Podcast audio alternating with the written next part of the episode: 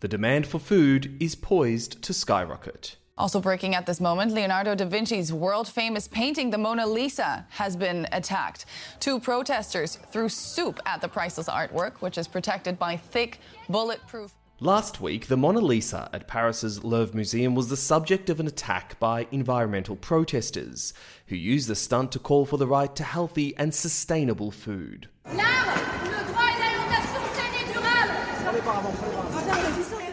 So, what's behind their call for food security? And does their argument that we need more healthy and sustainable food have any merit?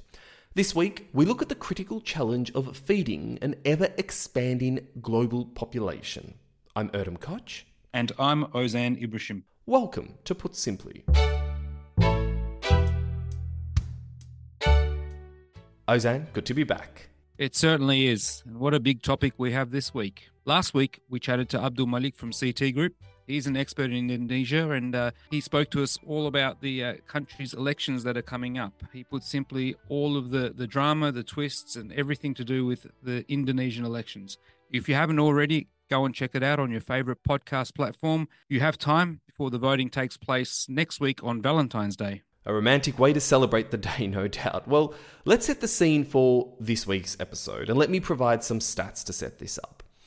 1. The world population is expected to hit 9.7 billion in 25 years' time.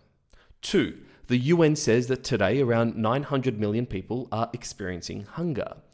3. 2.4 billion people, that's around 30% of the world's population, are facing some form of food insecurity. 4. One third of the food we produce globally is wasted.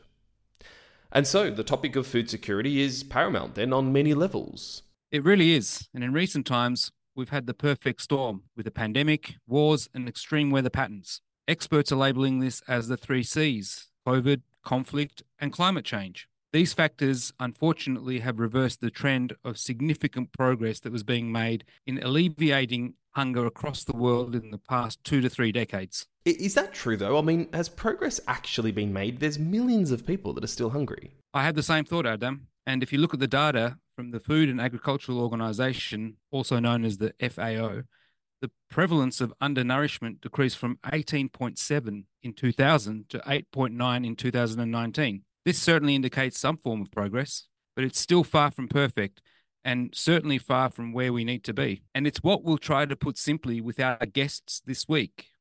Duke Hipp is the Director of Public Affairs and Strategic Partnerships at CropLife Asia, which is the leading voice of the plant science industry in Asia Pacific. Duke is a seasoned public affairs professional, having spent many years in the private sector as well as in the US government. We're also joined by Chris Argent. He's also an experienced public affairs and business leader with experience in both private sector as well as within government in Australia. He is currently the head of sustainability for Asia, Middle East, and Africa region for Syngenta, one of the largest agricultural companies in the world. Well, let's bring in the gentlemen now, Duke Hipp and Chris Argent, our guests this week here on Put Simply.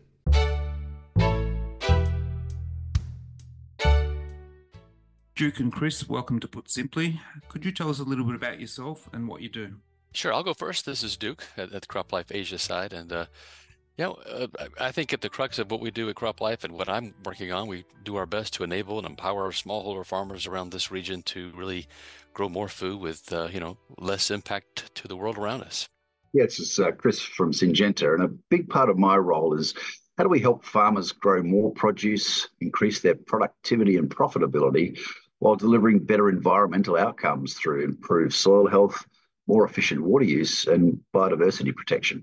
Duke, let's start with you. Can you give us a, a, bit of a picture and put simply the importance of agriculture to the world economy? Uh, yes, of course, glad to. Uh, the to, in the spirit of put simply, I'd say the impact is immense in, in a word. But to give you a little bit of detail with that, uh, I think the world the World Bank actually is, has noted that agriculture is the single largest employer in the world and globally. I believe 40% of the population earns its income from agriculture. So that's that's a pretty compelling uh, uh, point right there. I think in making the case for the, the role agriculture plays in the global economy. But even beyond that, I think the, the World Bank has noted that additionally, it's at the agriculture sector that responds most favorably to investment and growth. And in fact, I think growth is, is two to four times more than that of other sectors when it comes to raising incomes among the most uh, poor parts of, of society. So, so it is it plays a huge role in, in, a, in a in a very concise answer. So, Chris, we've obviously just gone through a, a major pandemic. Uh, we've seen shutdowns and the like. Can you give us some insights as someone who works for a large agricultural company? What's the situation for farmers at the moment in this post-COVID world? Yeah, thanks, Adam. Look, um, as we know, there were many detrimental impacts from COVID, and during the pandemic, there were increased threats to food supply. Uh, but pleasingly, many governments recognise the importance of ensuring food production continues and, and, put in place measures to support the food system during this time. But there were impacts, uh, supply and logistic restraints uh, contributed to higher input costs for farmers, and prices for produce varied considerably. Trade connectivity also became more difficult because some countries prioritised local food supply above export. So that was a very volatile and difficult market for many. But there is some positives that come out of that, particularly in this post COVID environment many of the systems and processes that support the agriculture industry had to become more efficient due to this pressing need. Um, the importance of a functioning global food system was in sharp relief during this time, and measures to enhance its resilience can only be a good thing going forward. So, that continued focus on higher value share for farmers and more efficient supply chains, um, increases in precision application of agriculture inputs like fertilisers and crop protection products, sets a strong foundation for driving not just better food outcomes, but better environmental outcomes. So I think there is some silver lining uh, from uh, COVID, but that focus needs to continue. How do we continue to improve so that farmers can get access to higher value markets, uh, grow more food with less, uh, and help reduce the impact of agriculture on the environment? Duke, Today's topic is food security, and uh, could you help us a little bit to really understand these terms and explain them, put them simply for our listeners. What is food security? We refer to food insecurity. Uh, and also, what's the difference between hunger and food insecurity, particularly if you could explain to us how these are measured by organizations like the UN and the FAO?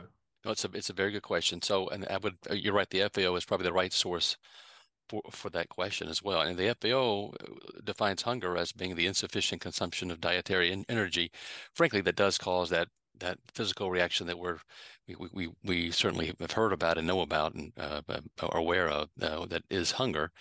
Um, um, and beyond that, as far as how they measure that, they have something called the prevalence of undernourishment.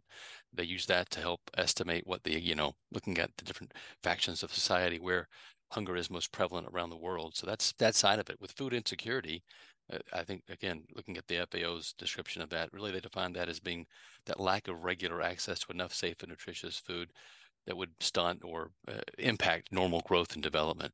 And food food insecurity can be at a variety of different levels. Um, it starts out with just um, you know a, a mild level to moderate, and then on to severe.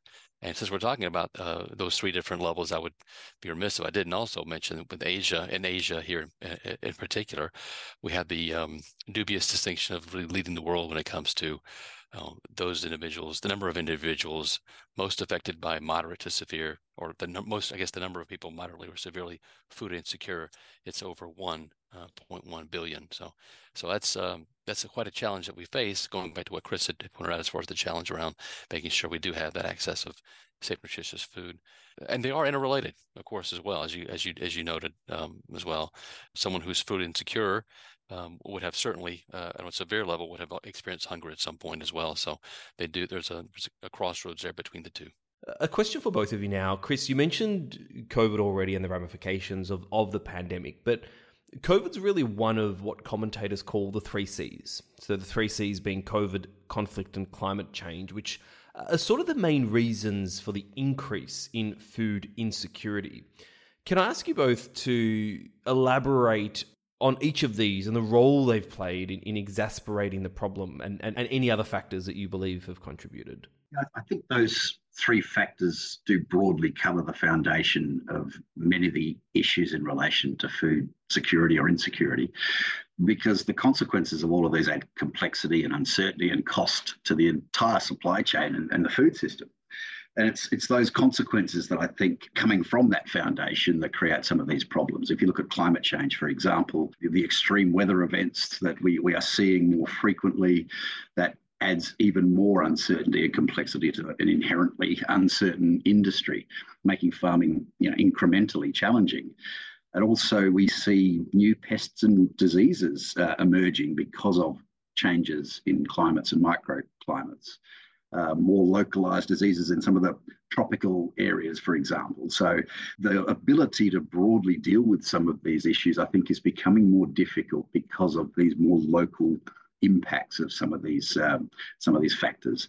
And if you look at conflict, um, well, clearly, um, when we think about the major conflicts that are ongoing in the world today, we're talking about countries that contribute a significant part of the commodities that the world consumes. And so, supply chain disruptions, um, uh, insecurity of supply has far reaching effects on trade uh, relationships, but also prices that farmers enjoy, access to markets, all of those things that are already complex become even more complex, which goes back to the point of, you know, how do we eliminate inefficiencies and focus on what makes the biggest difference so that the system can broadly withstand uh, these increasing challenges. Challenges will remain.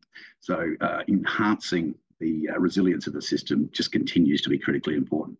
Duke, what can you add here? Yeah, no, no, I think uh, that covers it quite well. I'd say with perhaps maybe with uh, the conflict and the COVID piece, of, of course, we've experienced the, the, the, disruption, not the good disruption that we, we talk about with certain industries, but disruption in a very bad way to global supply chains, and certainly that impacts food food uh, supplies as well. I think with climate change, that is its own unique and, and mammoth challenge that we are all facing right now. And as Chris pointed out, you don't have to be an expert to look around this region and see the increase, the proliferation rather than prevalence of uh, increased droughts and floods and erratic weather patterns that are really um, uh, creating a wreaking havoc on food production in this region. So, um, I will I will note one thing uh, we did a couple of years ago.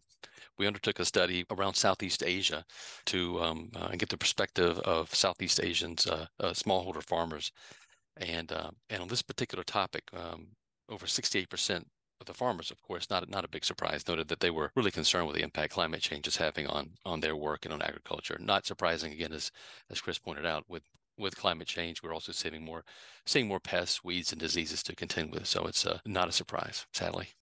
Your organisation, CropLife, has a number of members, uh, amongst it, of course, Syngenta, Chris's organisation, but many of the other large agricultural companies in the world. And really, CropLife acts as a bit of a voice for the industry.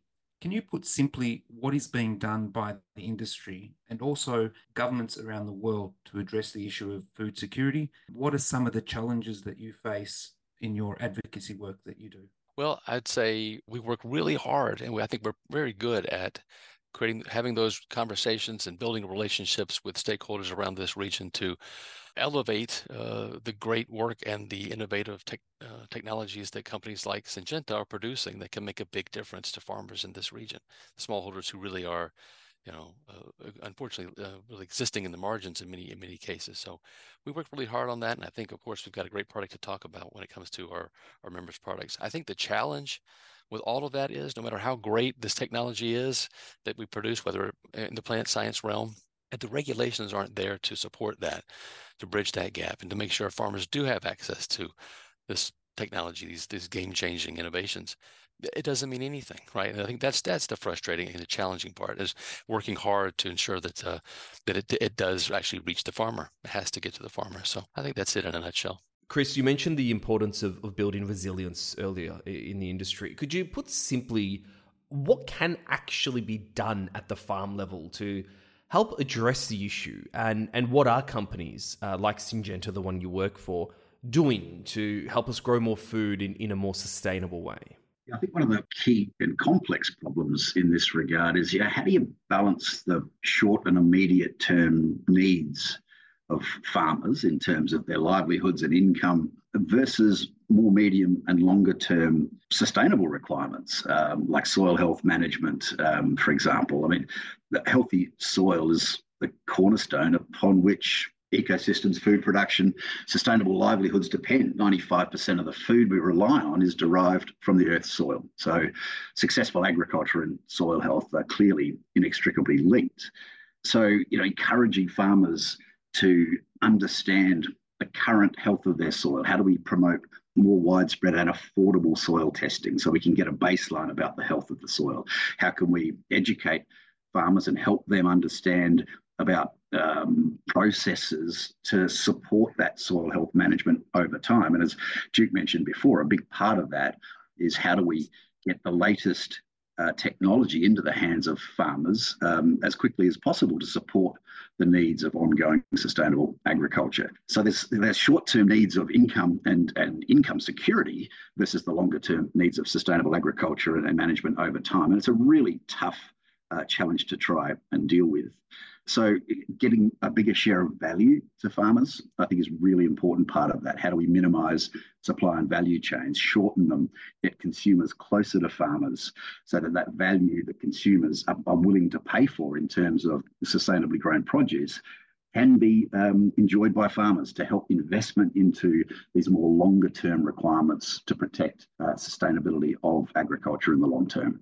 Duke, as you're aware, uh, we had COP28 last year in December in, in Dubai. Um, this is the UN meeting that's held every year to tackle climate change. And at this particular meeting, more than 130 country leaders call for a global and national food systems to be rethought to address climate change. Put simply, is this development enough? And you mentioned a lot of challenges that you've faced in your work around regulations. What more needs to be done at the international level to address food security? Yeah, it is a tough question. Um, and rather than editorialize too much about all that, I would I would point out a couple of things that might be uh, of relevance. One thing is I'm I'm proud of the work we've done. CropLife Asia has done, working with some of the different international and regional groups, Canada, U.S., uh, EU, ASEAN business councils, and ASEAN again is the Association of Southeast Asian Nations working with those groups to conduct some some really some I think some really important workshops around Southeast Asia in particular to gather inputs from stakeholders on you know where they see the pressure points, where they see the answers and solutions, and how we find a way forward to work together to make a difference. And so uh, the results from that were very compelling, um, and uh, just more cooperation, access to technology, access to finance, a lot of things that are going to help farmers adapt and and really uh, persevere through through the challenge. Um, so that's one thing I, I, think that, and more of that is helpful. And th- that, by the way, was fed into COP27, fed into COP28. But I would take a step back and, and just take a look at agriculture as well, and say, and, and consider that agriculture is a very in a very unique spot as far as driving food security, and in the context of climate change agriculture it, is responsible for 11% of greenhouse gas emissions that's that's that's uh, what we we know we also know that agriculture is is not uh, you know, it, it does take uh, take into account um, 70% of water use globally as well. It's a water intensive, um, you know, proposition. So, um, and when you consider traditional agriculture like we have much of here in Asia, it's a very water intensive, again, activity. So there's that, but there's also the flip side of that, which is we know through plant science and other technologies, it can become much uh, part of the solution, really, uh, really when it comes to food production and, and agriculture. Um, uh, the role that plant science can play, reducing carbon emissions, decreasing the use of fresh water, and really helping preserve biodiversity that's, that, um, that Chris just mentioned earlier, not having to farm additional land to grow more food, being able to be more efficient and effective with the land we do have. So, so it is a tough question. I would say that, the, again, editorialize about what, what more can be done internationally, but I think we're learning a lot here in Asia, and we and I think the more we can cooperate and uh, collaborate, and again uh, highlight the, the role of innovation and technology, the, the better. A question for both of you again. We've painted a picture of the perfect storm here, right? Of growing food. We need enough food. We need sustainable food, but on the other side of the coin, there's food affordability as well as food access or access to food rather. That's you know we need to make sure that people have access to enough and sustainable food. Let's throw in the mix here now the gender inequality issue. The, the FAO says that women don't have the same access to agricultural resources as men, and as such, face uh, higher levels of food insecurity than men across countries, especially since the outbreak of the COVID 19 pandemic. So, an easy question for the both of you. Chris, let's start with you. How do we fix this? You raise a really important and difficult point to, to find a solution for. Because I mentioned before about the importance of you know higher value crops, more of that value going to farmers. So if we you know take that notion further, what that could mean is that produce becomes more expensive if they are higher value. And if you look at something like fruit and vegetables or those specialty crops, I think there are some possibilities there, as I mentioned before, about getting consumers closer to farmers where sustainably grown produce like fruit and vegetables, there is definitely a consumer value in many parts of the world uh, for that, and that that demand is growing. But the commodity crops, um, you know, rice, wheat, soy, um, is there really a market for sustainable production there? And if if rice became more expensive, um, then you have a huge problem uh, in terms of uh, food affordability, particularly in, in Asia. And so that, that that can't be the solution. So I think you know there's a couple of things that, that spring to mind. It goes back to that efficiency that I mentioned before. How do we support farmers to make the right choices at the right time in terms of inputs, um, like fertilizers and, and, crop protection products? How do we uh, support them through technology to to anticipate with more accuracy pest and disease threats and then more quickly quickly diagnose what those threats may be and have the solutions ready to be used more efficiently in reducing costs so that's that's one way to do it i think another way and this is certainly burgeoning in terms of agriculture is you know how do we reward farmers uh, for the change in practices that has an emissions reduction impact, for example. And again, let's look at rice. Um, you know, rice is a significant contributor to methane emissions, uh, one of the greenhouse gases, uh, mainly because of you know the reliance on significant flooding and, and water use. So, how do we encourage farmers to change that behaviour? Um, and really, it's about new business models, um, new revenue streams. Is there a way that we can connect farmers to the significant networks in relation to rewarding emissions reductions. And it's about that on farm behaviour change. So there are some possibilities there to, to generate uh, higher levels of income for farmers, um, which won't affect the price of produce. In relation to gender equality, I mean, in many parts of Asia, particularly, um, that is definitely uh, an issue. And one of the approaches that we take with, with the partners uh, that we work with is a, a, community approach. So, what is the role um, of uh, women in the agricultural communities? And often it's things like um, uh, taking care of the finances, so helping with financial literacy, uh, access to microloans, and encouraging that community approach to much of this. But it's also about uh, helping uh, women get access to that educative process that I mentioned before, um, training uh, about uh, the best agricultural and sustainable practices. Um, and there is a lot of interest in that um, in, in this part of the world. In Indonesia, for example, we work uh, with a, a, group of climate smart farming for, for women in agriculture in Indonesia. It starts with our own operations. Uh, our Pakistan business was recently honoured by the President of Pakistan, recognising our support of female farmers and advancing their participation in agriculture. I'm also very proud of our partnership with the Asian University of Women in Bangladesh, where we established scholarships for five women in agriculture to help them to break down barriers in this industry. Duke, we speak about this holistic approach, right? I mean, that's tough, isn't it? No, I think it's it's a fair it's a fair point, and I think that's where the value again an association like CropLife has a role to play in bringing more stakeholders together to have that discussion, so that we're not, as you said, we're not taking a very very narrow narrow view into this but again how does this affect this group but that group? And how do we how do we make sure that uh, the rising tide again uh, raises all boats um, uh, and, uh, and that's effectively what we're trying to do. One thing i did want to follow up with chris on the um, the gender uh, issue as well you're absolutely correct. You really can't write the story of, of asian agriculture and smallholders without that component considering the critical critical role that women play uh, here particularly in asia with, with agriculture. They make up 40% of the agricultural labor force and produce more than half of all the food that is grown globally. Um, so when you consider that fact, um, it's not only the right thing to do as far as promoting and advancing, again, access technology and finance and all these issues as well that they face through gender disparity. It's also the right thing to do, right? It's also the smart thing to do economically. So, yeah.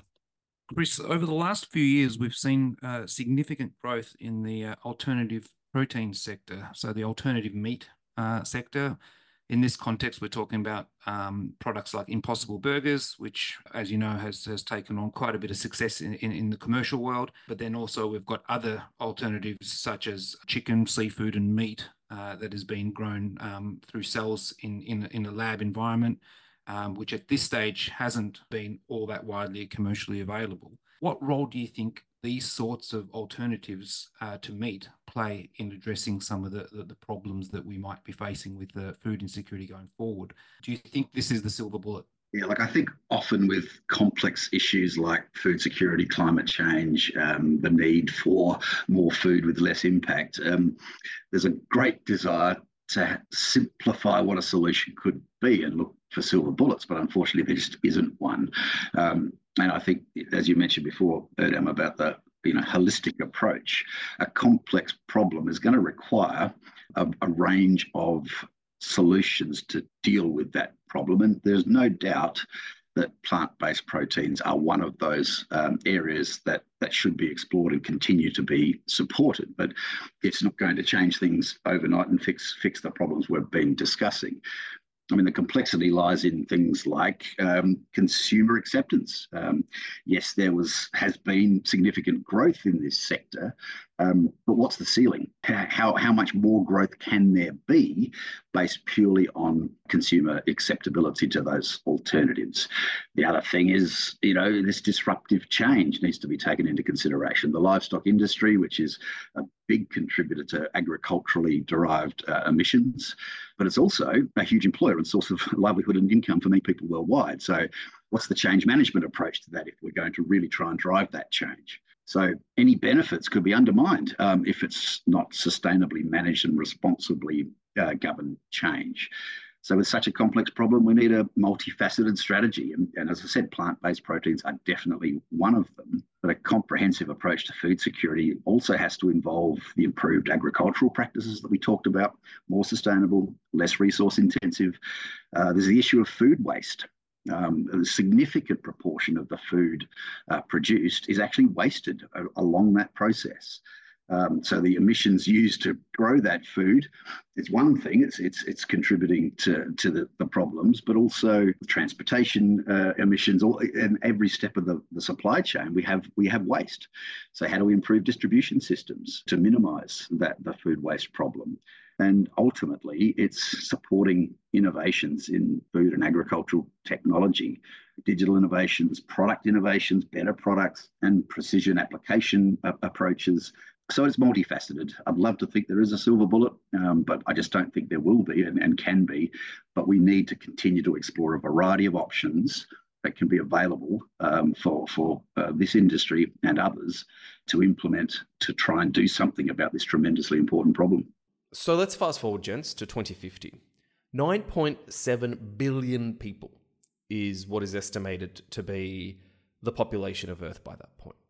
So, what do we need to do differently to feed the world in a sustainable way? I mean, you've touched upon this already. I, I want you to hone down on, on what industry can do, what governments can do, what the public can do to ensure that we can achieve what we need to achieve. Let's start with you, Duke. I think you know, uh, and there's a lot. There's a lot that each of them are doing. In fairness to each of those uh, government and industry and, and uh, NGOs and others that are all doing. I think though, at the end of the day, the, one thing is, is, I guess, break free of the mindset that it is an either-or proposition. Right? To be sustainable to grow food is one is one approach, but to have robust food systems is another approach. And I'd say no. I say that they they go hand in hand. Actually, that the more the more you're able to uh, provide farmers again with what they need to grow more food on less land if you're doing that, you're doing it in a sustainable way too. It can be done at the same time, and, and we're seeing that. There are a lot of sustainability platforms. I know our members work with, with and we work with uh, a variety of really good stakeholders, certification programs to certify certain commodities.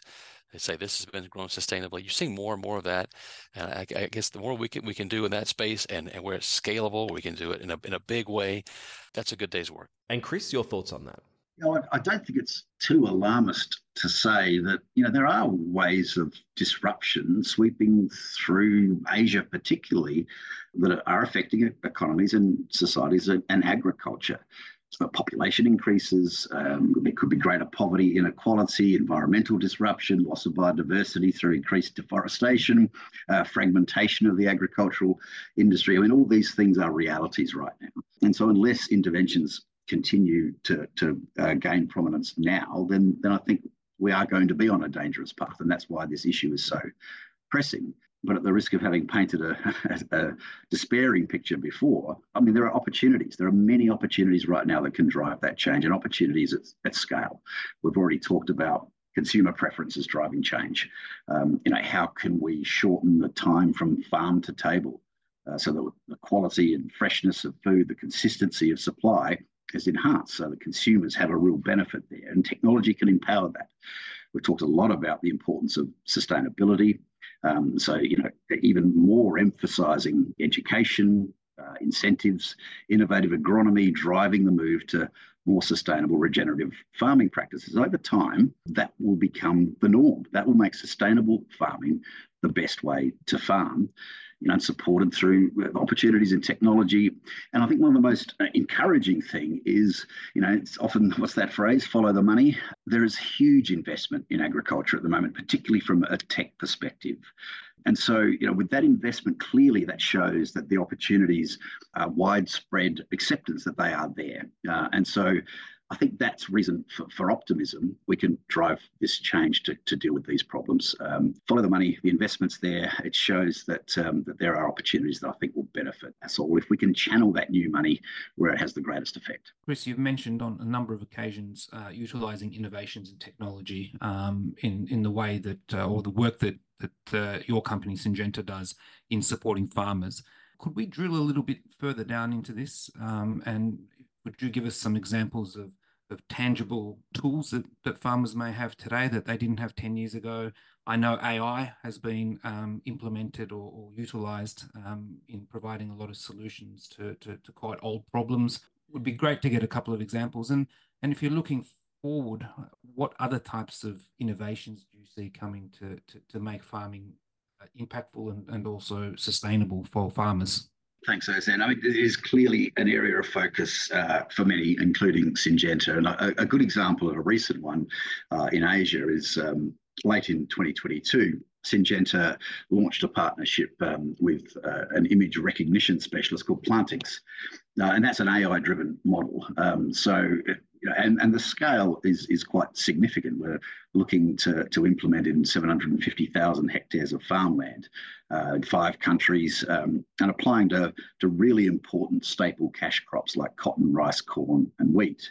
And what this partnership does is it helps smallholder farmers uh, get access to a global database of 50 crops, 500 diseases, and we do that through um, uh, the Syngenta's CropWise Grower app, which is an app that we have for farmers to help you know, increase knowledge um, efficiencies and provide solutions for them. So, you know, the data behind that app um, helps with the provision of on-demand advice on agricultural best practices and crop protection solutions using AI. So it's as simple as this. Um, farmers take a photo of the crop problem and in real time they're able to have that pest and disease problem diagnosed with 93% accuracy which is pretty significant through plantix's algorithms. That analyzes the image identifies the issue and then provides a recommendation about how to deal with it. And then to, to build that capacity over time those images are uploaded and geotagged. So over time what we can do is alert farmers about early warnings with pest and disease pressures. When they're identified in you know, areas of, of, of significance to them, we can get ahead of it which then leads back to the sustainable practices I mentioned before. Uh, earlier use of the right product at the right time to get ahead of some of these problems means um, more precise application and better outcomes in terms of efficiencies and environment. So, I mean, these are very exciting innovations, and there are many others across the industry, not just that Syngenta is trying to drive. But I think what's at the, the basis of this is you know simplicity, speed, and accuracy in terms of diagnosis uh, and and solution, but also you know things like weather patterns and when to apply particular products. It's it's very much about trying to anticipate and plan uh, more accurately faster so that things can be more efficient, more affordable, and more sustainable. You've certainly done an amazing job, um, Duke and Chris, of, of highlighting the facts, the seriousness, the complexity, and somewhat existential nature of the, the problem that we're facing um, with food security. I think it's fair to say some parts of this podcast uh, will be depressing. So, to avoid that, we would like to finish on a positive note and one that I hope is hopeful so, the question put simply to, to both of you are you hopeful that we can address these issues and get back on track to not only alleviate hunger, um, but provide food security for the future populations on Earth, but of course in a in a way that's sustainable. And and why do you feel this way, Duke? Maybe we can start with you. Sure. Well, I am hopeful. I'd say, you know, mentioned earlier, I think Chris mentioned earlier uh, about a silver lining uh, in the, in the with one of the challenging issues we face. I think if there's a silver lining, what we're just pulling out of with COVID, the echoes of COVID, I'd say is that maybe there's a greater societal appreciation for science, the role that science plays, and and I think when it comes to food security, food production, food systems, I believe that you know, those doors are opening. Those conversations are happening maybe a little easier than they were before, and I think that's a very encouraging sign. And uh, again, the role that science can play again in helping drive more robust, sustainable, resilient food systems. I am I'm, I'm hopeful. And Chris? Well, I'm not just hopeful. I'm also optimistic. I'll tell you the main reason behind that, and that's because at the heart of this are farmers. And in my experience, to a person, the farmers that I have engaged with um, no matter which part of Asia, which country it's been in, the knowledge, the wisdom, the experience, and the care that they take about their profession is it has really made an impact on me. They care about what they do. They know a hell of a lot about what they do, and they also want to continue to improve. Uh, yeah, sure, for financial reasons, it's about livelihoods, but also um, they know the important role that they play, the critical role that they play in providing food for everybody in the world, and doing that better is very much a, mot- a motivation for, for farmers. So, with that type of professionalism, and I, you know, I want to sort of emphasize this point. It's a bit frustrating sometimes. I get the feeling that that farming is not seen as a noble profession. But when you consider how important it is to all of us and how every day each one of us relies on what farmers do for us, I couldn't think of anything nobler. Uh, it requires skill and dedication and commitment. Uh, and continuous improvement. And because of that, that's why I'm not just hopeful, I'm optimistic. It's challenging, uh, it's complex, but I think uh, the, the determination is there because of the significance of the issue. So, yeah, I think we'll get there. Well, gentlemen, uh, one of the toughest topics at the moment, I think. And you've managed to do exactly what we asked, and that's to put it simply for us. Thank you so much, both of you, for your time. Thanks to you both. Thanks, yep, you. Thank you. And that's been this week's episode of Put Simply. I've been your host, Erdem Koch. And I'm Ozan Ibrahim. Be sure to hit the subscribe button on your favourite podcasts platform and follow Oroku Group on LinkedIn for all the up to date information. Until next time, Thanks for listening.